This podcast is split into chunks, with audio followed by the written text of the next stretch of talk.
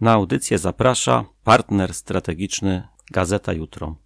Tydzień minął bardzo szybko, lecz ja nie ukrywam, że jeżeli chodzi o audycję Reporter na tropie, to zawsze uwielbiamy powracać do tych e, interesujących nas e, tematów. Temat pracy zdalnej, który zaanonsowaliśmy tydzień temu, to temat, który budzi emocje, który również e, budzi pytania i który zachęca również wszystkich naszych słuchaczy do tego, by w tym momencie zasiąść przy radioodbiornikach. Już w tym momencie na łączach powinien być z nami nasz ekspert. Panie Robercie, czy się dobrze słyszymy? Witam, dzień dobry, ja słyszę bardzo dobrze. Witam bardzo serdecznie na antenie Radia Nowinki. Mamy wielką przyjemność e, gościć Pana ponownie e, w naszym radiu. Co prawda łącza zdalne, ale w sumie temat również dotyczący zdalnej pracy, a zatem wszystko wpisuje się w jeden ciąg wydarzeń. Panie Robercie, 2020 rok pokazuje, że to, o czym e, kiedyś e, myśleliśmy tylko i wyłącznie w kontekście książek science fiction, teraz staje się czymś e, bardzo naturalnym. A zatem praca zdalna i rynek pracy, który w tym kierunku cały czas zmierza czy pandemia wymusiła na nas to myślenie o zdalnej pracy tylko i wyłącznie, czy byliśmy już powoli gotowi na to, by zmienić swoje podejście do, do pracy, do pracownika i ten e, moment e, wystartowania w tym kierunku to tylko nałożenie się pewnych e, czynników. Dziękuję za to pytanie. Bardzo, bardzo interesujące i chętnie zaraz na nie odpowiem, ale najpierw chciałbym też wszystkich przywitać, którzy mają okazję słuchać tej naszej rozmowy. Cieszę się, że mogę być u Państwa po raz drugi. I powiem, może zacznę od tego, że mm, e, tak trochę anegdotycznie.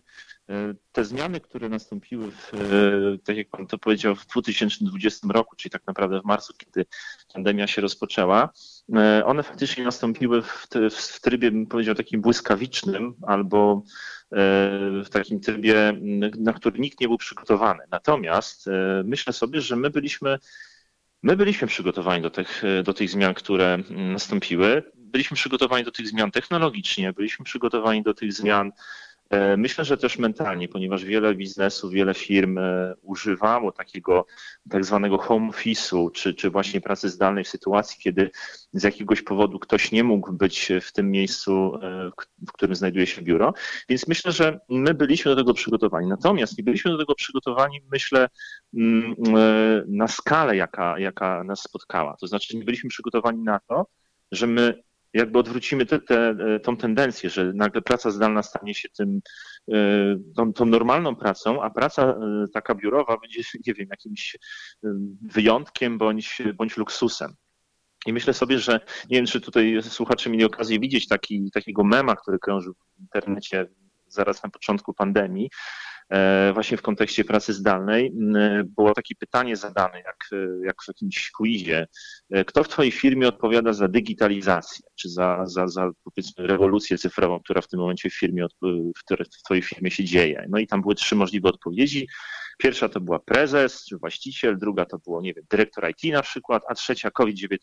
I ja myślę, że ten mem w świetny sposób pokazuje, że tym driverem, nie wiem, triggerem, e, spustem, który pozwolił na to, żeby, żeby ta e, w cudzysłowie rewolucja, czy ta e, ogromna taka zmiana technologiczna nastąpiła, to był właśnie COVID-19. Tak sobie myślę nasze miasta, e, czy to pomyślę w tym momencie o Warszawie, czy o Krakowie, e, czy o Gdańsku, czy Wrocławiu, e, przez ostatnie lata bardzo mocno wzbogacały się o nowe biurowce. Ilość przestrzeni, która była dedykowana firmom z każdym miesiącem, z każdym kwartałem rosła, rosła i jeszcze raz rosła. Coraz więcej firm zagranicznych przyjeżdżało do naszego kraju, by zainwestować właśnie swoje pieniądze pieniądze w nowe biura, w nowe lokalizacje. Teraz cały ten rynek, y, mam wrażenie, że zatrzymał się w miejscu. Gdy rozmawiam z przedsiębiorcami, z y, osobami, y, które przedstawiają, utożsamiają biznes, bardzo często słyszę, że ta transformacja, transformacja, w której gro pracowników pracuje z domu, powoduje, że już nie ma takiej wielkiej potrzeby na biura, na powierzchnie biurowe, na te piękne ofisy, które niejednokrotnie umiejscowione w pięknych, przeszklonych budynkach były wizytówką firmy. W tym momencie okazuje się, że jest to coś kompletnie niepotrzebnego, coś, co kosztuje. A zatem e, również możemy powiedzieć, że ta zdalna praca e, przynosi również zmiany, jeżeli chodzi o szerszy krąg. I tutaj e, możemy zacząć rozpatrywać, że przed nami również dosyć duże zmiany, jeżeli chodzi o topografię naszych miast, ilość osób, które do danych naszych dużych metropolii przyjeżdżają za pracą. Tak, na pewno. To tutaj ten, ten y, element, który pan teraz opisał, y, faktycznie jest, myślę, nie do pominięcia w, w tej sytuacji, w której się znaleźliśmy. Ja powiem, że sam y, tuż przed, no nie tuż, ale kilka miesięcy przed rozpoczęciem się pandemii, jak jeszcze nie było wiadomo, że ona nastąpi, również ze swoim zespołem zainwestowaliśmy w taki jeden z bardziej powiedzmy znanych, prestiżowych coworków, w centrum Warszawy, gdzie mieliśmy swoją przestrzeń biurową, właśnie te piękne przeszklone sale i, i możliwość, e, że tak powiem, spotykania się na kawie e, proponowanej przez tego najemcę, nazwijmy to tak, więc mieliśmy taką przestrzeń no i, i, dla trochę relaksu i, i pracy. No i bardzo szybko po tym, jak pandemia się rozpoczęła, my z tego zrezygnowaliśmy. Okazuje się w ogóle, że firma, z którą, w którą, z którą, znaczy, która realizowała ten, ten cowork, e, ona właściwie się w tej chwili wycofuje z Polski. To był taki dosyć duży, bym powiedział, startup, który się rozrósł do niebotycznych, bym powiedział, e, rozmiarów. Ale ja myślę, że może to zabrzmi trochę niefajnie, ale ja trochę się cieszę, powiem szczerze, z tego powodu, dlatego że mam takie wrażenie, że ten konsumpcjonizm nasz był już tak rozdmuchany, że, że właściwie nie patrzyliśmy już na rozsądnie na te wydatki, które czynimy, tylko po prostu je czyniliśmy. I, i czasami to, to, to po prostu nie miało sensu. Tak? Bo nawet jak sobie przypominam te czasy, kiedy w tym, w tym kołorku bywałem, to, to szczerze powiedziawszy, panowała tam taka atmosfera sielankowo-weekendowa, czasami mało związana z, z pracą, z biznesem. E, no a z drugiej strony, jeżeli popatrzymy na te firmy, które inwestowały w nieruchomości, no to tutaj mi się przypomina zawsze taki, e, taki film albo przykład e, McDonald's, tak, który można dzisiaj powiedzieć nie jest firmą, która sprzedaje hamburgery, tylko jest największym na świecie firmą nieruchomościową i myślę, że wiele firm chciało w tym kierunku pójść, że tak naprawdę posiadanie nieruchomości w danym kraju, mieście i tak dalej bez względu na to, czy to mm, dzisiaj w, krótkim terminie przynosi e, efekty finansowe, e, czy nie przynosi, to, to po prostu na przyszłość jest dobrą inwestycją. Inwestycje w nieruchomości myślę, że w dużej mierze z tego powodu e, się rozwijały. Natomiast powiedział Pan tutaj również o tym, że nasze miasta, właśnie te, te duże miasta powiedzmy, te, te, te, które skupiają ten duży biznes, że ich topografia się trochę zmieni, no ze względu na to, że no, te biurowce będą stały puste. No i myślę sobie, że tak właśnie będzie, dlatego że mm, moje doświadczenia pracy z różnymi klientami, również z klientami dużymi korporacyjnymi pokazują, że mm, tam już zapadły decyzje, które mówią o tym, że jak nawet wrócą, nazwijmy te dobre czasy, może dobre, niedobre, ale stare czasy, czyli jak ktoś odwoła pandemię tak na dobre, e, mówię to oczywiście w cudzysłowie z lekkim tutaj uśmiechem, e, jeżeli tak się stanie, to te firmy już dzisiaj zdecydowały, i mówię o największych firmach, o największych korporacjach światowych, e, już zdecydowały, że one do biur w taki sposób jak do tej pory nie powrócą, dlatego że okazało się, że jeżeli sobie weźmiemy na przykład jedną z takich największych firm doradczych, tak z Wielkiej Piątki, jedną z tych pięciu, to mm, proszę sobie wyobrazić, że taka firma, jedna z tych pięciu, nie będę może wymieniał ich nazw, ale każdy sobie może tu gdzieś tam wygooglać, jaka jest największa, pierwsza piątka firm konsultingowych na świecie. E, jedna z tych firm jest, proszę sobie wyobrazić, największym klientem indywidualnym jako firma wszystkich linii na świecie w każdym kraju. Do tej pory oczywiście, czyli inaczej mówiąc, w każdym kraju ta firma jest największym pojedynczym klientem, który kupuje najwięcej biletów dla swoich pracowników, dlatego że oni tak dużo się przemieszczają po świecie, realizują tak dużo różnych projektów, że po prostu te pieniądze, które oni wydawali do tej pory na loty, okazało się, że z dnia na dzień przestali je wydawać. I nagle zdali sobie z tego sprawę, że to są jakieś niebotyczne pieniądze, których do tej pory nikt nie liczył. I dalej okazało się, że te projekty, które były realizowane wcześniej, one wcale nie upadały. Przynajmniej oczywiście część na pewno się wstrzymała, ale część z nich normalnie funkcjonuje. Możemy się spotykać, możemy robić zdalne zespoły, możemy realizować spotkania w oparciu o, o technologię wideo, możemy, e, mogą zapadać decyzje, możemy robić burzę mózgów i tak dalej, i tak dalej. Więc to wszystko funkcjonuje. Więc tak, myślę sobie, że, że ta topografia się chyba zmieni. Powiem szczerze, jeszcze się nie zastanawiałem nad tym, co się stanie z tymi wszystkimi biurowcami, które już powstały, ale zakładam, że jak to się zawsze mówi, że natura nie znosi próżni i myślę, że na pewno znajdzie się jakiś sposób na to, żeby coś z tymi przestrzeniami zrobić. No nie sądzę, żeby były burzone. E, I myślę sobie, że e, to będzie trochę tak, że ta przestrzeń będzie dla nas takim miejscem luksusowej pracy, do której będziemy przychodzić wtedy, kiedy faktycznie będziemy, nie wiem, chcieli coś celebrować, czy będziemy chcieli zrobić coś naprawdę wymagającego spotkania większego zespołu. Panie Robercie, czy czeka nas w tym momencie renesans życia na prowincji? Bo jeśli popatrzymy tak całościowo na obraz panującego świata w trakcie pandemii, to nawet jeżeli byśmy tą pandemię na moment odrzucili, o niej, o niej zapomnieli, to w przypadku pracy zdalnej przecież e, bardzo dużo osób e, dojeżdża do miast z miejscowości podmiejskich. A zatem e, nagle może się okazać, że zamiast tracić czas w korkach, w dojazdach, zwyczajnie lepiej jest jednak pozostać, czy to w małym miasteczku, czy to nawet na wsi. Zdrowie na pewno na tym będzie korzystać, bo i powietrze lepsze, a również e, te małe społeczności na pewno zyskają, bo nie ukrywajmy, wyludniająca się wieś to też nic dobrego dla całego państwa.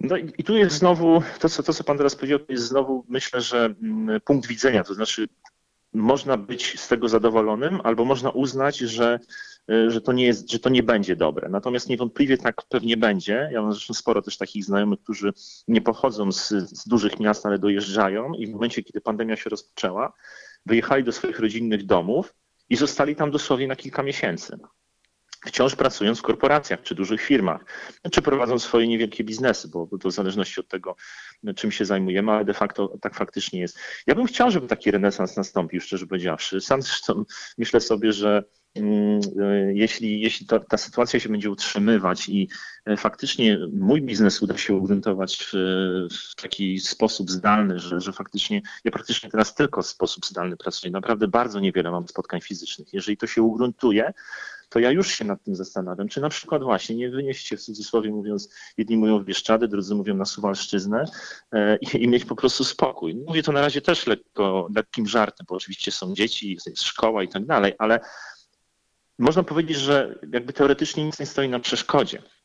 No ale jest jeszcze druga strona medalu, tak? No jeszcze trzeba spojrzeć na to, jak pisał kiedyś o tym e, niejaki Aronson, tak, że jesteśmy istotą społeczną, człowiek jako istota społeczna, no i my lubimy ten e, kontakt e, międzyludzki. No te biura pełniły pewną funkcję. To nie jest tak, że, że my tylko tam przychodziliśmy, żeby wykonać jakąś tam swoją robotę, ale my tam też przychodziliśmy po to, żeby nawiązywać kontakty, relacje, związki, no w ogóle generalnie funkcjonować tak, w, w, tym, w tej takiej grupie społecznej. Myślę sobie, że to jest problem bądź wyzwanie, z którym będziemy się musieli w dłuższym terminie zmierzyć, bo mm, o ile mm, z punktu widzenia technologii i z punktu widzenia tej, tego renesansu, który Pan powiedział, e, prowincji, to wszystko jest oczywiście możliwe i, i ma sporo plusów i, i, myślę, że fajnie by było, żeby, mm, żeby te prowincje właśnie w, dzięki temu się też rozwijały, ale myślę, że w średnim i może długim okresie dojdzie do nas jednak ten, ten, to wyzwanie związane z tym elementem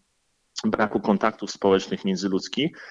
No i tak jak powiedziałem, zakładam, że jakoś to rozwiążemy. Jeszcze nie wiem jak, może do końca, ale no dzisiaj, dzisiaj się pojawiają właśnie takie przewidywania, że, że właśnie no chociażby te, te spotkania biurowe, one będą, czy te spotkania takie face to face, one będą zarezerwowane właśnie dla takich Mm, elementów e, w biznesie, które będą związane z celebracją czegoś, to co mówiłem wcześniej, czy, czy nie wiem, e, porozmawianiu o jakimś projekcie, w którym faktycznie musi bardzo duża grupa ludzi uczestniczyć. I być może my takich sytuacji będziemy szukać, bo też proszę zwrócić uwagę na to, że w firmach dużych, korporacjach nie zawsze jest tak, że mm, nie zawsze było tak, że stawiano, stawiało się tylko na efektywność tylko często niektóre rzeczy, które były wykonywane, były wykonywane dlatego, że miały jakiś inny cel, pośredni, niekoniecznie ten efektywnościowy. I teraz myślę sobie, że jeśli celem będzie nie to, żeby na przykład zrobić biznes, ale to, żeby ludzi utrzymać w firmie, a żeby ich utrzymać, będziemy musieli dać im jakiś element społeczny, to być może po to te firmy będą trzymać biura, żeby właśnie móc coś takiego zrobić, na przykład w grupach 15-osobowych, 20, 30, w zależności od tego, jakie będziemy mieli obostrzenia i sytuacje w danej chwili.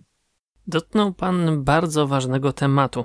Kiedy właśnie myślę o pracy zdalnej, to od razu wyobrażam sobie to, że mimo wszystko każdy z nas jest w jakiejś izolacji. Trochę tak jak teraz rozmawiamy. Słyszymy się, lecz się nie widzimy. I trochę to również mi przypomina sytuację dużej korporacji, gdzie każdy ma jakąś pracę do wykonania. Ona jest do wykonania oczywiście w warunkach zdalnych, w warunkach domowych, ale mimo wszystko zatraca się gdzieś ta wspólnota. Czy przy pracy zdalnej możemy mówić o tym, że pracownik jest w stanie się tak mocno, jak też to miało miejsce dawniej, utożsamiać z wartościami firmy i dokładnie podążać za tym, czego firma w danym momencie oczekuje?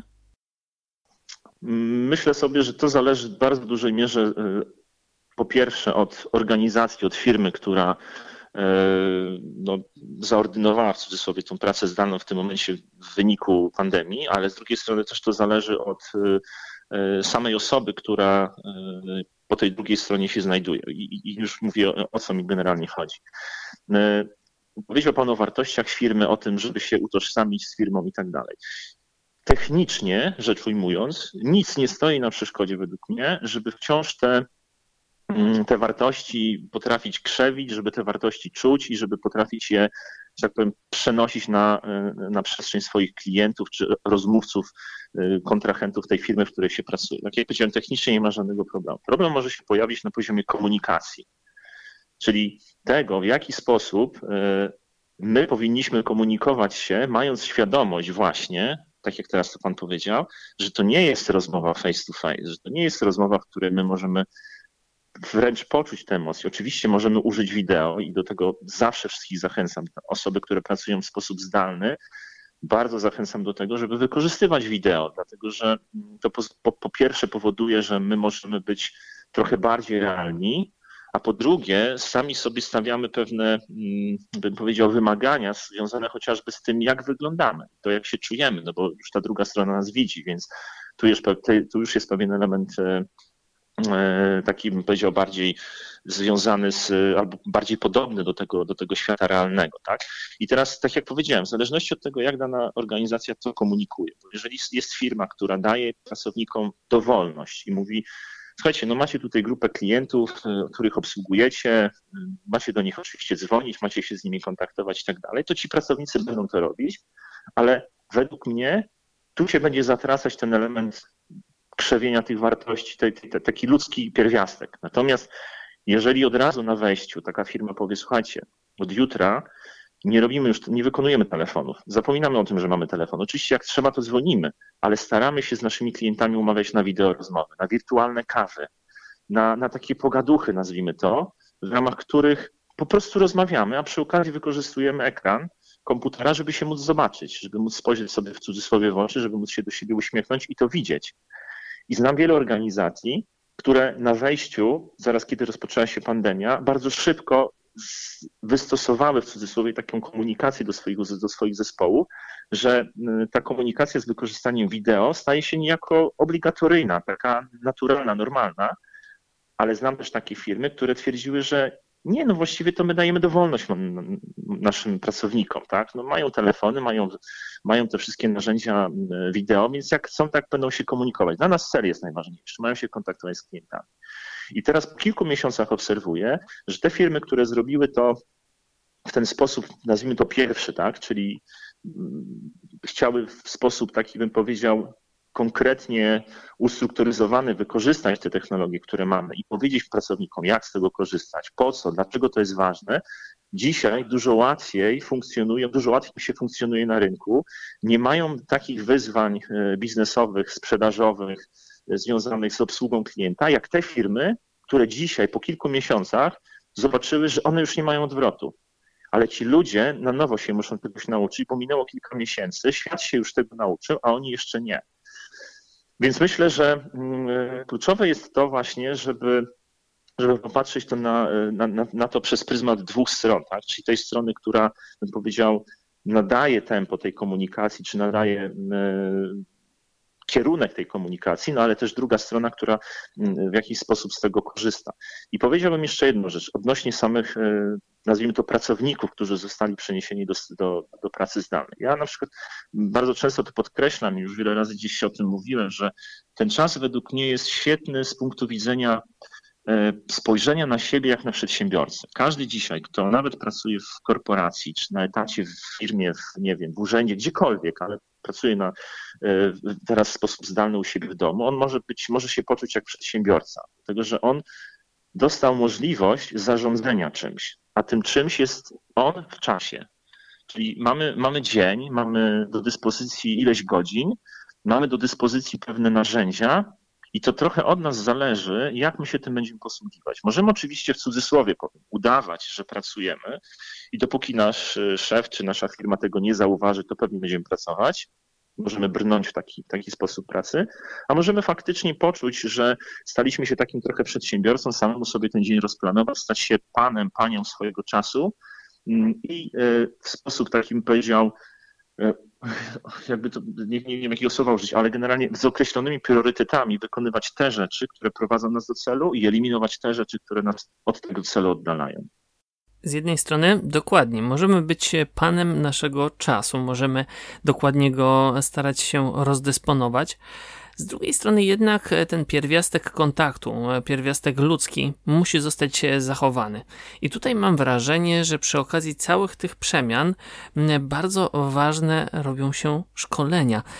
Kiedy mówiliśmy o tych biurach, które pozostały, kiedy mówił Pan o tym, że mogą być idealnym miejscem do świętowania, ja cały czas sobie wyświetlałem w głowie, że taka sala, w której zbierze się grupa 15 osób, to idealne miejsce na to, by przygotować szkolenie, by połączyć też szkolenie z zwykłym, normalnym kontaktem. Już nie tyle wirtualnym, co normalnym, rzeczywistym. Wiem, że gro szkoleń, duża ich ilość w tym momencie funkcjonuje w ramach e, internetu, w ramach e, tych wcześniej wspomnianych wideo rozmów i wideokonferencji. Oczywiście to na pewno ma bardzo duży i dobry wpływ na to, jak e, funkcjonują w tym momencie duże korporacje. Również pozwala to w jakiejś mierze oderwać się od codzienności, zyskać dodatkowe umiejętności umiejętności, to na pewno. Natomiast mimo wszystko, tutaj może mm, podejmiemy ten temat, szkolenie jednak prowadzone twarzą w twarz, namacalnie, to jest inne szkolenie niż to, które mm, jest zorganizowane mm, za pomocą wideokonferencji. Zdecydowanie, w ogóle fajnie, że podał Pan ten przykład, bo, bo to jest myślę jeden z tych elementów, o których ja nie powiedziałem, a może nawet nie myślałem, że, że właśnie ta przestrzeń biurowa faktycznie może być wykorzystywana do, również do tego typu mm, działań, czyli ta, w cudzysłowie tą celebracją, czy tym takim incentywem dla naszych, e, jakimś motywacją, tak, e, dla naszych pracowników może być to, że oni się fizycznie będą mogli spotkać i faktycznie zrobić to szkolenie na przykład, nie wiem, dwa dni gdzieś w jakimś fizycznym miejscu. Mm, ja powiem tak, dzisiaj jesteśmy w takim etapie, na takim etapie, jeżeli chodzi o szkolenia, że wszyscy właśnie, e, wszyscy, no oczywiście to nie chcę generalizować, ale większość znanych mi trenerów, coachów, e, mentorów, osób, które zajmują się konsultingiem i tak dalej, faktycznie w ten konsulting, e, przepraszam, w, ten, w tą pracę zdalną i w te realizowanie tych wszystkich zagadnień typu szkolenia i, i inne spotkania realizują to w sposób zdalny. I wszyscy się prześcigają w tym, jak to zrobić dobrze, czy tu taka sceneria, czy nie, czy trzeba wynająć studio, czy wystarczy to robić z domu, czy trzeba kupić sobie green screen, no i, i masa różnych tam takich, bym powiedział, no, rekomendacji, nazwijmy tak, które powstają w ramach e, tych doświadczeń, które zdobywamy. Natomiast e, są też takie, takie przykłady i mam też takich klientów, e, z którymi pomimo tego, że była pandemia, to my się w malutkich grupach faktycznie spotykaliśmy. I tutaj może powiem tak, nie chodzi może o takie typowe szkolenia, gdzie tak mi się, tak mi się wydaje. Oczywiście to, to, co Pan powiedział, się z tym zgadzam, ale jeszcze bardziej widzę to zastosowanie tych, tych przestrzeni do takich spotkań, które wymagają e, jakie, jakiejś kreatywności. W sensie to nie jest szkolenie, na które przychodzimy jest w cudzysłowie powiem gadająca głowa, która będzie nam tutaj robić entertainment i opowie nam o czymś i nas czegoś nauczy, a my będziemy siedzieć na tym szkoleniu i, i tam sobie notować lub po prostu odpoczywać od pracy, bo tak często się na szkoleniach zdarza, tylko na przykład będą to takie spotkania, które wymagają od obydwu stron pewnej kreatywności, pewnego burzomózgowego spojrzenia, a co więcej, podjęcia pewnych decyzji, które sprawią, że nasza firma, w której pracujemy,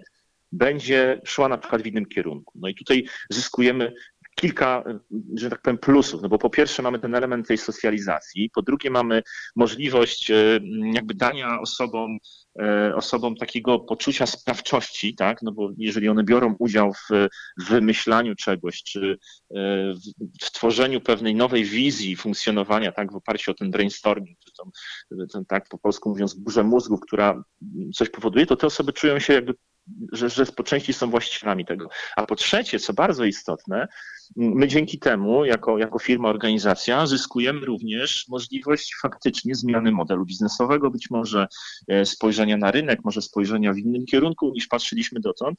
Więc myślę sobie, że ten, że ten element związany z z takimi szkoleniami fizycznymi, ale w szczególności nastawionymi na, na takie E, podejście, w którym wymagany będzie, wymagana będzie kreatywność wszystkich uczestników, łącznie z prowadzącym, bo ten prowadzący również może być takim, e, nie wiem, moderatorem powiedzmy pewnej zmiany, to jak najbardziej uważam, że to może być świetne, e, świetne wykorzystanie tej przestrzeni fizycznej, w której właśnie w niewielkich zespołach będziemy się mogli spotykać. Wykorzystanie przestrzeni fizycznej, dobrze przygotowane szkolenia e, to bardzo duże plusy, jeżeli chodzi o e, kwestię pracy zdalnej. E, szczególnie kiedy mamy do czynienia z sytuacją pandemiczną, gdzie tak naprawdę wszystko musimy zacząć poniekąd od nowa. Praca zdalna to również jeszcze jeden aspekt pozytywny, który przyznam szczerze od kilku dni zauważam coraz mocniej. Były takie zawody, były też e, takie prace, w których osoby niepełnosprawne poniekąd były bardzo mocno na marginesie społeczeństwa. Kompletnie zamknięte w swoim świecie, kompletnie nie mogące odnaleźć się w świecie korporacji, dużych firm, często zmagające się z problemami nie tylko znalezienia pracy, ale również pokonania barier dojazdu do pracy. Dzisiaj na rynku pracy rynku pracy zdalnej e, są dokładnie tak samo reprezentowane i mają takie same szanse jak wszystkie inne pełnosprawne osoby. Jeżeli chodzi o to, chyba możemy się zgodzić. Praca zdalna to wielki, wielki plus. Zdecydowanie i to może zabrzmi tak, e, jakbyśmy się na to umówili, ale, ale nie umawialiśmy się na takie będą pytania, a, a to jest też element, o którym ja dzisiaj chciałem trochę wspomnieć. Powiem szczerze, że nawet ostatnio prowadzi, prowadzę już takie dwa projekty, w których współpracuję z, z jedną firmą, właściwie fundacją można powiedzieć, tak, bo to jest oczywiście firma, bo zatrudnia ludzi, ale to jest, działa też jako fundacja, która dokładnie to, co Pan powiedział, realizuje, czyli bym powiedział, skupia pomaga, może nie skupia to złe słowo, bo oni oczywiście pomagają osobom niepełnosprawnym w różnym stopniu niepełnosprawności, ale przede wszystkim e, znajdują dla tych osób e, albo budują ich poczucie wartości poprzez właśnie pracę. I mm, już dzisiaj e, obserwuję takie zjawisko, że coraz więcej firm zaczyna się interesować tak zwanym PEFRONem, tak? Bo znaczy każda firma płaci pieniądze, tak, ze względu na przepisy, które są wymagane. Natomiast bardzo wiele firm z moich doświadczeń te pieniądze, które płaci na ten tak zwany PEFRON, po prostu płaci, bo musi. To znaczy oni płacą te pieniądze zgodnie z ustawą, czyli im więcej pracowników, tym większa mm, e, opłata na właśnie na, na ten fundusz. Natomiast biznesowo właściwie te firmy nic z tego nie mają. A z drugiej strony osoby, które są niepełnosprawne, a mogłyby mieć z tego korzyść, bo mogłyby się czuć potrzebne i mogłyby realizować pewne projekty, no, do tej pory jakby nie miał pracy. I myślę, że ten moment yy, takiego otwarcia się na pracę zdalną spowodował ten taki trochę, może to jeszcze nie jest boom, ale mam nadzieję, że to będzie boom, ale spowodował takie zainteresowanie tym, że przecież jest masa różnych mm, czynności w firmie, ja to zawsze mówię w ten sposób, że oczywiście zaraz dokończę, czynności, które mogą wykonywać osoby niepełnosprawne z powodzeniem. Ja tu zawsze mówię o takich czynnościach, na przykład, jeżeli spojrzymy na, nie wiem, dział sprzedaży, tak, no i mamy tam doświadczonych sprzedawców, którzy jak jeden mąż w cudzysłowie nie lubią wykonywać tak zwanych zimnych telefonów. Nie? I, I teraz jeżeli firma powie tak, słuchajcie, zmieniły się czasy, my teraz musimy szukać nowych klientów, dzwonimy. No i wszyscy ci sprzedawcy oczywiście będą, powiedzą tak, dzwonimy, natomiast z dużą dozą prawdopodobieństwa będą robić wszystko, żeby tego uniknąć. Znaczy będą znajdować tysiące różnych wymówek z takiego powodu, nie, że oni tego tak bardzo nie lubią, tylko że oni czują, że to nie jest ich podstawowa czynność. Oni uważają, że ich podstawową czynnością jest coś innego. I teraz, jak popatrzymy na osobę niepełnosprawną, która dostaje możliwość funkcjonowania w ramach organizacji, na przykład jako osoba, która będzie wykonywać zimne telefony, to dla tej osoby będzie to, bym powiedział, korowe zajęcie.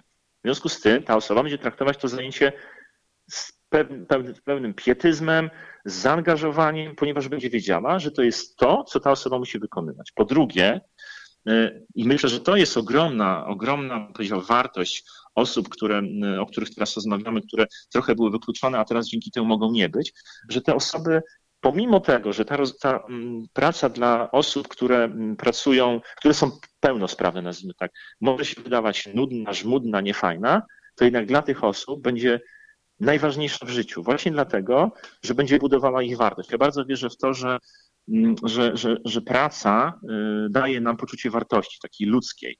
Więc zdecydowanie tutaj jestem piewcą i, i zwolennikiem takiego podejścia, żeby mm, zaangażować jak największą rzeszę osób, które do wczoraj w cudzysłowie były wykluczone, właśnie dlatego, że technologicznie jesteśmy dzisiaj naprawdę na to świetnie przygotowani dzięki technologiom zahamujemy wyścig szczurów? Czy to jest e, dobra e, idea, dobry, dobry pomysł na definicję wszystkiego tego, co dzieje się w tym momencie e, na rynkach pracy?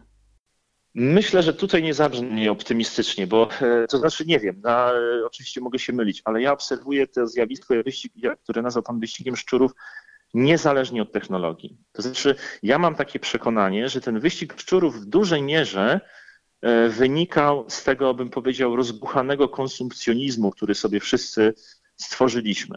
I oczywiście w, w długim okresie, jakby na to popatrzeć, to prawdopodobnie ten wyścig szczurów dzięki tym technologiom i dzięki temu, że przeszliśmy trochę w inny typ pracy, on, on może trochę wyhamować, no bo, bo chcąc nie chcąc będziemy żyli trochę wolniej, tak? To, to, to, to oczywiście będą nadal deadlines, będą nadal projekty, będą nadal różnego rodzaju rzeczy, które się muszą zakończyć, ale wydaje mi się, że, że dzięki temu, że chociażby zyskamy czas, który kiedyś wydawaliśmy na przeloty, przejazdy samochodem, szukanie miejsca parkingowego, e, nie wiem, pójściem na dworzec i, i do, dotarciem z dworca, e, kiedy jechaliśmy pociągiem, nie wiem, dojechania gdzieś taksówką, my się nauczymy w końcu, że ten czas, który zyskaliśmy, my wcale go nie musimy wykorzystywać na pracę.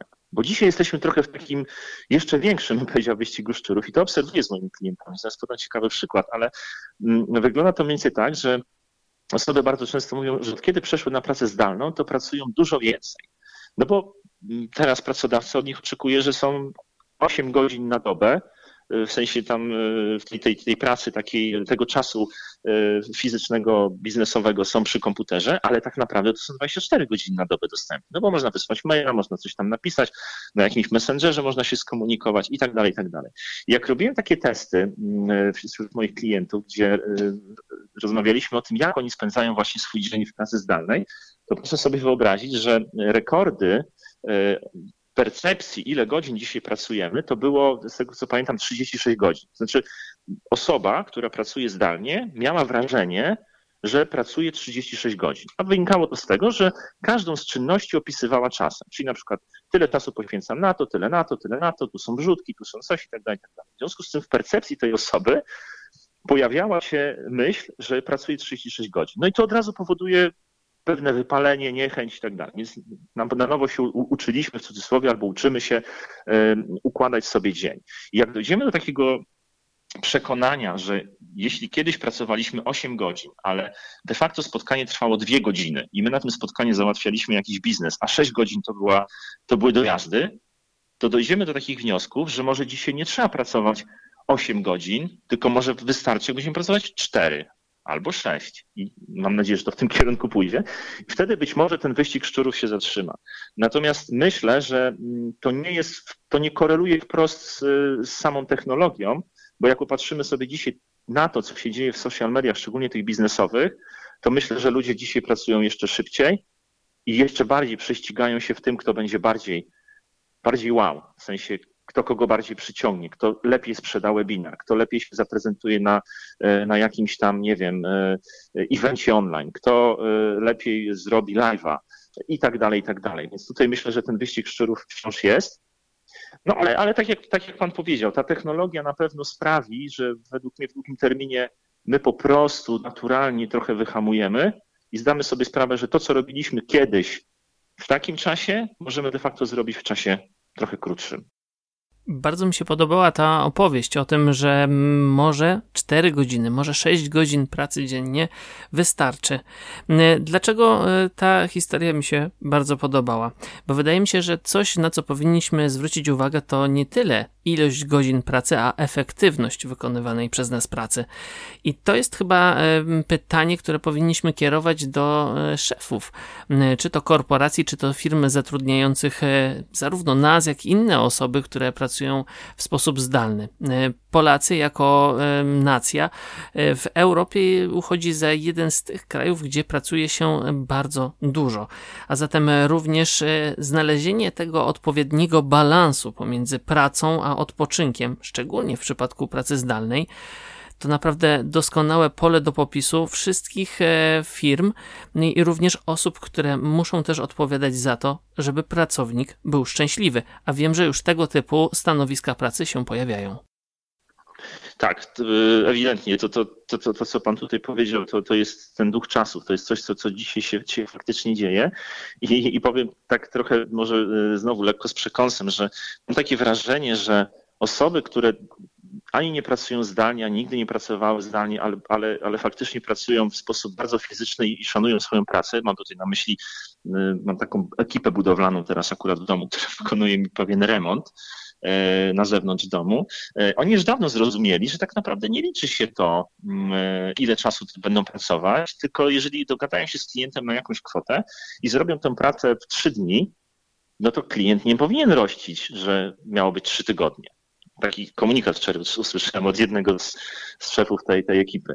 Więc jakby to pokazuje doskonale, że, że nawet osoby, które do tej pory nie pracują albo nie pracowały i nie będą pewnie pracować zdalnie, rozumieją tą prostą zasadę. Natomiast właśnie w tym takim ujęciu, bym powiedział, pracy biurowej, e, ten, ten taki rozbuchany konsumpcjonizm, do którego wracam już chyba trzeci raz, on spowodował, bym powiedział, e, rozkwit masy różnych stanowisk, które mm, no niewiele miały wspólnego z efektywnością. Tak? To znaczy one miały, one do czegoś oczywiście służyły, te stanowiska pracy, te, te nazwy nowych, nowych stanowisk. Mówię tu w szczególności o takim biznesie właśnie biurowym, tak? gdzie, gdzie, gdzie, gdzie w tym, gdzie większą, czas, większą, większą część czasu spędzamy w biurze i, i generalnie coś, nie wiem, sprzedajemy jakieś usługi, kontaktujemy się z klientami i, i tak dalej, i tak dalej. Powstawała masa różnych, różnych stanowisk. I Dzisiaj, to co się dzisiaj dzieje, to jest doskonały moment na to, żebyśmy my się nauczyli trochę na nowo, albo w ogóle pierwszy raz pewnej produktywności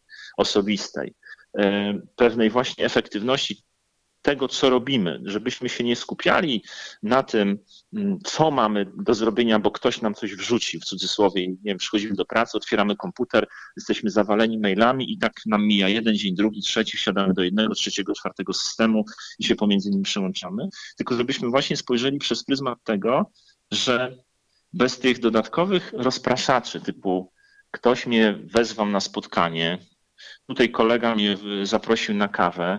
Tutaj ktoś mnie coś, nie wiem, z tyłu poklepał po ramieniu i wyszliśmy do, do salki obok pogadać. Bez tych wszystkich, nazwijmy to, rozpraszaczy, okazuje się, że my możemy faktycznie skupić się tylko i wyłącznie na tej robocie, nazwę to w cudzysłowie, która prowadzi nas do celu. Tylko, że żeby to osiągnąć, to, to, to co Pan powiedział, pojawiają się osoby, yy, pojawiają się kolejne, kolejne nowe stanowiska, które mają pomóc w, w takim poprowadzeniu pracowników, żeby oni potrafili sobie z tym nowym światem czy nowym sposobem pracy poradzić, bo tego nas niestety nikt nie nauczył. Znaczy, my nie dostaliśmy instrukcji obsługi pracy zdalnej e, w momencie, kiedy rozpoczął się COVID, tylko my poszliśmy na tę pracę zdalną. I te osoby, mam wrażenie, przekonanie wręcz, że te osoby, które przed rozpoczęciem pandemii miały w swojej pracy, w swoim, nazwijmy to, mindsetie, sposobie myślenia pewne, zaszyte pewne elementy związane z produktywnością osobistą, z efektywnością, y, z różnego rodzaju metodykami, które powodują, że robimy to, co nas prowadzi do celu, a eliminujemy to, co nas do tego celu nie prowadzi, to te osoby dzisiaj mają zdecydowanie łatwiej. A te osoby, które nie umiały w ten sposób pracować, no to myślę, że, że kluczowe będzie to, żeby się po prostu tych zasad efektywnej pracy zdalnej po prostu nauczyć. Wrócę do tego stanowiska Happiness Officer, bo tak e, bodajże się nazywa to stanowisko, czyli osoba, która jest odpowiedzialna za to, żeby pracownik był zadowolony, żeby przychodził do pracy z radością, by był usatysfakcjonowany efektami swojej pracy. Czy w przypadku pracy zdalnej możemy powiedzieć, że to będzie właśnie kluczowe stanowisko, stanowisko, które będzie pomagało załatać te pewne psychologiczne aspekty braku e, kontaktu z drugą osobą? Czy, czy możemy powiedzieć, że w tym momencie bardzo ważny ciężar spada na ręce i na głowy e, coachów, mentorów i właśnie osób odpowiedzialnych za ten spokój mentalny wszystkich pracowników korporacji? Ja, ja, myślę, że to będzie tak, jak teraz lubi, lubi, lubi, się mówić, tak hybrydowo. To znaczy, oczywiście stanowisko y, happiness officer, które już się na różnego rodzaju forach HR-owych pojawia, ono na pewno będzie y, w szczególności w dużych firmach, dużych organizacjach, dużych korporacjach międzynarodowych, będzie najprawdopodobniej czymś, co będzie naturalne za chwilę, bo to może być też taka osoba, która e, fizycznie może podróżować, jako jedna z niewielu, która będzie fizycznie podróżować, na przykład, tak? I może, może nawet odbywać spotkania w bardzo niewielkich grupach, chociażby w tych przestrzeniach biurowych, o których rozmawialiśmy, albo nawet bezpośrednio w tych przestrzeniach home office'owych danej osoby. Można sobie wyobrazić, że, że, że, tak to będzie funkcjonować. Natomiast hybrydowo mój dlatego, bo e, uważam, że ta, to stanowisko ono chyba nie dotknie, tak mi, tak mi się wydaje, mam takie przekonanie, biorąc pod uwagę to, jak obserwuję w ogóle e, rynek, powiedzmy ten MŚP e, versus e, rynek enterprise'owy, taki korporacyjny. Mm, nie wszystkie, mm, nie wszystkie, nazwijmy to stanowiska, nie wszystkie rzeczy są adaptowalne wprost. I, myślę sobie, że, że oprócz tego stanowiska happiness officer powstaną usługi, taki bym powiedział, żeby to sobie wyoutsourcować, u różnego rodzaju coachów, doradców, konsultantów, którzy będą e, w taki sposób, bym powiedział, trochę ad hocowy bądź e, interwencyjny, pojawiali się w organizacjach, żeby, żeby pomóc pewne rzeczy poukładać. Tak, tak sobie to, to wyobrażam, ale niewątpliwie, no widzi pan, tu już nam się pojawił, tak? Pojawił, pojawił nam się obszar, który dzięki temu, że, że pojawiła się, że, że jest pandemia, tak, przeszliśmy całkowicie w nowy model pracy, to już takie nowe stanowisko się pojawia i no tak jak wspomniałem, no nie ma próżni. My będziemy, człowiek jest taką, taką istotą, która się bardzo szybko adaptuje i bardzo szybko znajduje różnego rodzaju, e, nazwijmy to, luki i, i potrafi się do nich przystosować. I myślę, że ten, ten, ten przykład happiness officera jest doskonałym przykładem na to, że, mm, że się nie damy w cudzysłowie, tak? I, i znajdziemy taki sposób, w którym, e, no właśnie, wszyscy będą zadowoleni. Moje pytanie nie pojawiło się bez powodu. Patrząc e, na Pana pracę, na pracę, która również opiera się na szkoleniach, przypominam sobie o tym, że przygotowaniu jest pewna książka, którą w tym momencie pan e, pisze. Czy na jej kartach również znajdziemy odpowiedzi, jak e, połączyć pracę i odpoczynek, jak e, w tym wszystkim znaleźć zdrowy balans pomiędzy efektywnością, a również miejscem na tą pozytywną stronę leniuchowania, który też daje nam siłę. Bardzo dziękuję za, za to pytanie, za wywołanie e, tego e, elementu mojej książki. Ja jestem w tej chwili na etapie w ogóle tworzenia różnych treści. Znaczy, to jest znowu przykład tego, że COVID wyzwolił we mnie, albo inaczej, może nie tyle wyzwolił, co pokazał mi, że czas, który kiedyś spędzałem na właśnie przejazdy, parkingi i tak dalej, ja mogę wykorzystać teraz niekoniecznie na taką pracę tego gonienia królika i, i, tego wyścigu szczurów, tylko na taką pracę, na którą nigdy nie miałem czasu. No i stąd właśnie pomysł na, na napisanie książki, która w tej chwili już jest, no można powiedzieć, na, na, na finiszu, ale tak sobie już teraz myślę, że to pewnie nie będzie ostatnia książka. E, ale już mówię, już mówię co, na tej co na kartach tej książki będziemy mogli znaleźć. Ja ukrywam, że mm, moja taka główna, bym powiedział, ekspertyza, czy to czym, czym ja się najczęściej i naj, najdłużej zajmuję, to jest jednak e, to są jednak obszary związane z rozwojem biznesów. To znaczy, ja pracuję z moimi klientami e, nad tym, żeby to, w jaki sposób oni funkcjonują biznesowo, przynosiło im efekty y, z ekonomicznego punktu widzenia. Czyli pracujemy właśnie nad strategią, nad modelem biznesowym, nad sposobem myślenia pracowników, nad, głównie w dziale sprzedaży, marketingu, e, nad komunikacją z klientami, nad komunikacją związaną z ich produktem czy usługą.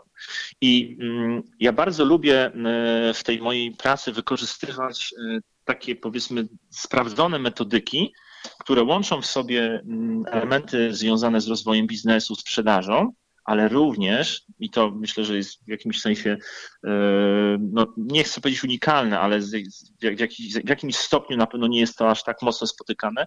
Ja połączyłem to moje podejście z, z metodykami, które mm, odpowiadają za produktywność osobistą, czyli właśnie za to, żeby wykonywać efektywnie te rzeczy, które warto, ale rezygnować, w szczególności rezygnować, to jest czasami trudniejsze, z tych rzeczy, które dla nas są przeciwskuteczne. I o tym głównie będę pisał w tej książce.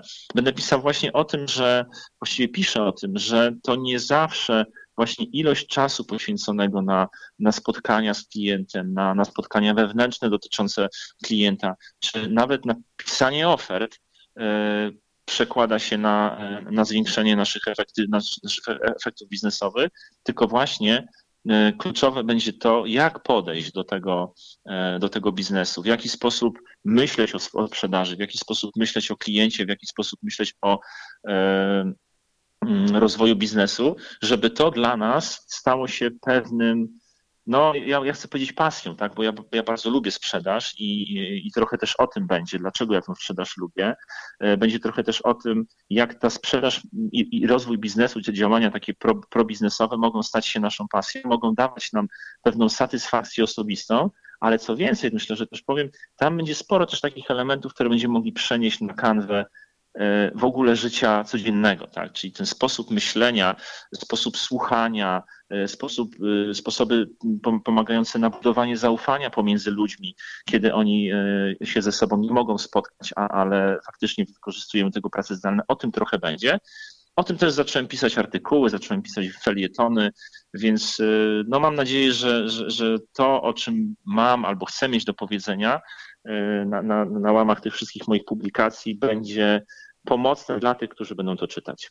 Panie Robercie, kiedy ewentualna premiera, kiedy możemy spodziewać się, że ta książka trafi na półki w księgarniach? No ja mam taki plan, żeby to się wydarzyło do końca tego roku. Natomiast y, powiem tak, y, to nie, nie, nie, nie chciałem, żeby to zabrzmiało jak wymówka, ale okazuje się, że nie tylko ja wpadłem na taki pomysł, aby napisać teraz książkę i dostaję już od drugiej czy trzeciej, e, drugiego, trzeciego wydawnictwa taką informację, że strasznie dużo pracy mają w tym momencie. Znaczy ludzie zaczęli faktycznie pisać książki. Bardzo wielu tak zwanych celebrytów e, zaczęło, no wiadomo, stracili możliwość zarobkowania w różnych innych w różny sposób taki fizyczny, więc też zaczęli pisać książki, nie wiem, to są książki o kuchni, o, o różnych takich bardziej bym powiedział przyziemnych rzeczach, ale faktycznie te książki się piszą. Więc ja mam taki plan, żeby treść książki i jej jakby fizyczna zawartość była gotowa do końca listopada i to na 100% y, mogę tutaj zadeklarować, będę przy okazji trzymany za słowo. E, natomiast czy ona się fizycznie pojawi jako e, książka w okładce w tym roku, to w dużej mierze będzie zależało od tego, e, jak wydawnictwa, że tak powiem, z którymi mam kontakt, poradzą sobie z tymi zleceniami, które mają. No i liczę na to, że takim prezentem, powiedzmy, świątecznym będzie to, że ta książka się pojawi. To taki jest mój plan. I tutaj e, trzymamy kciuki, że wszystko się uda, że również Mikołaj w tym roku będzie miał okazję e, przyjść do wszystkich naszych e, słuchaczy i że właśnie mm, pod choinkę, ewentualnie początkiem przyszłego roku ta książka gdzieś w okolicach naszych domów się pojawi, bo na pewno to będzie dobra lektura dla wszystkich tych, którzy chcieliby zgłębić wszystkie te tematy, o których rozmawialiśmy w naszych rozmowach. Już w tym momencie możemy powiedzieć, powiedzieć w liczbie mnogiej, a mam nadzieję, że kiedy książka rzeczywiście będzie na ukończeniu, to również panie Robercie da pan sygnał i będziemy mogli już typowo o kolejnych rozdziałach e, tej publikacji porozmawiać na antenie naszego radia. Oczywiście z największą przyjemnością i jeżeli tylko y, będzie Pan miał sygnały, że z jakiegokolwiek powodu to, o czym dzisiaj i poprzednio rozmawialiśmy, jest interesujące, istotne dla słuchaczy, to ja również bardzo chętnie podzielę się swoimi doświadczeniami po raz kolejny. Panie Robercie, wie Pan, jakie jest ostatnie pytanie naszej rozmowy? No, chyba zdam się na pana i powiem, że nie wiem. Mm, jak zawsze w Radiu Nowinki dla naszych gości jest ta możliwość, która pozwala im wybrać utwór, który będzie wieńczył nasze spotkanie. Co dzisiaj zagramy? Co dzisiaj zagramy? A tutaj bym, y, to taki będzie prezent trochę dla mojej córki, y, która ostatnio jest zafascynowana taką wersją fabularną y, filmu, filmu Mulan. I tam jest taka piosenka, nie pamiętam kto mi śpiewa, chyba Christina Aguilera. Mm, i tytuł brzmi, może po polsku to już teraz sobie przypominam, ale tytuł brzmi Brave and True Chyba tak, jakoś tak. W każdym razie tytułowa piosenka, taki motyw z filmu Mulan e, w wykonaniu chyba Christina Aguilera, o ile dobrze pamiętam. Panie Robercie, a jak na imię ma córka? Lena. A zatem dla Leny i dla wszystkich słuchaczy Radia Nowinki, którzy wytrwale słuchali naszej rozmowy, którzy również są zafascynowani zmianami, które przebiegają, e, jeżeli chodzi o rynek pracy, dzisiaj właśnie ta wyjątkowa piosenka z filmu Mulan. I również wielkie podziękowania dla naszego eksperta, który spędził z nami trochę czasu. Panie Robercie, bardzo dziękujemy i my, tak jak e, wcześniej zapowiedziałem, nasze drzwi, drzwi naszego radia są dla Pana otwarte czekamy na informacje, czekamy na możliwość kolejnej rozmowy. Super. Bardzo dziękuję i pozdrawiam wszystkich.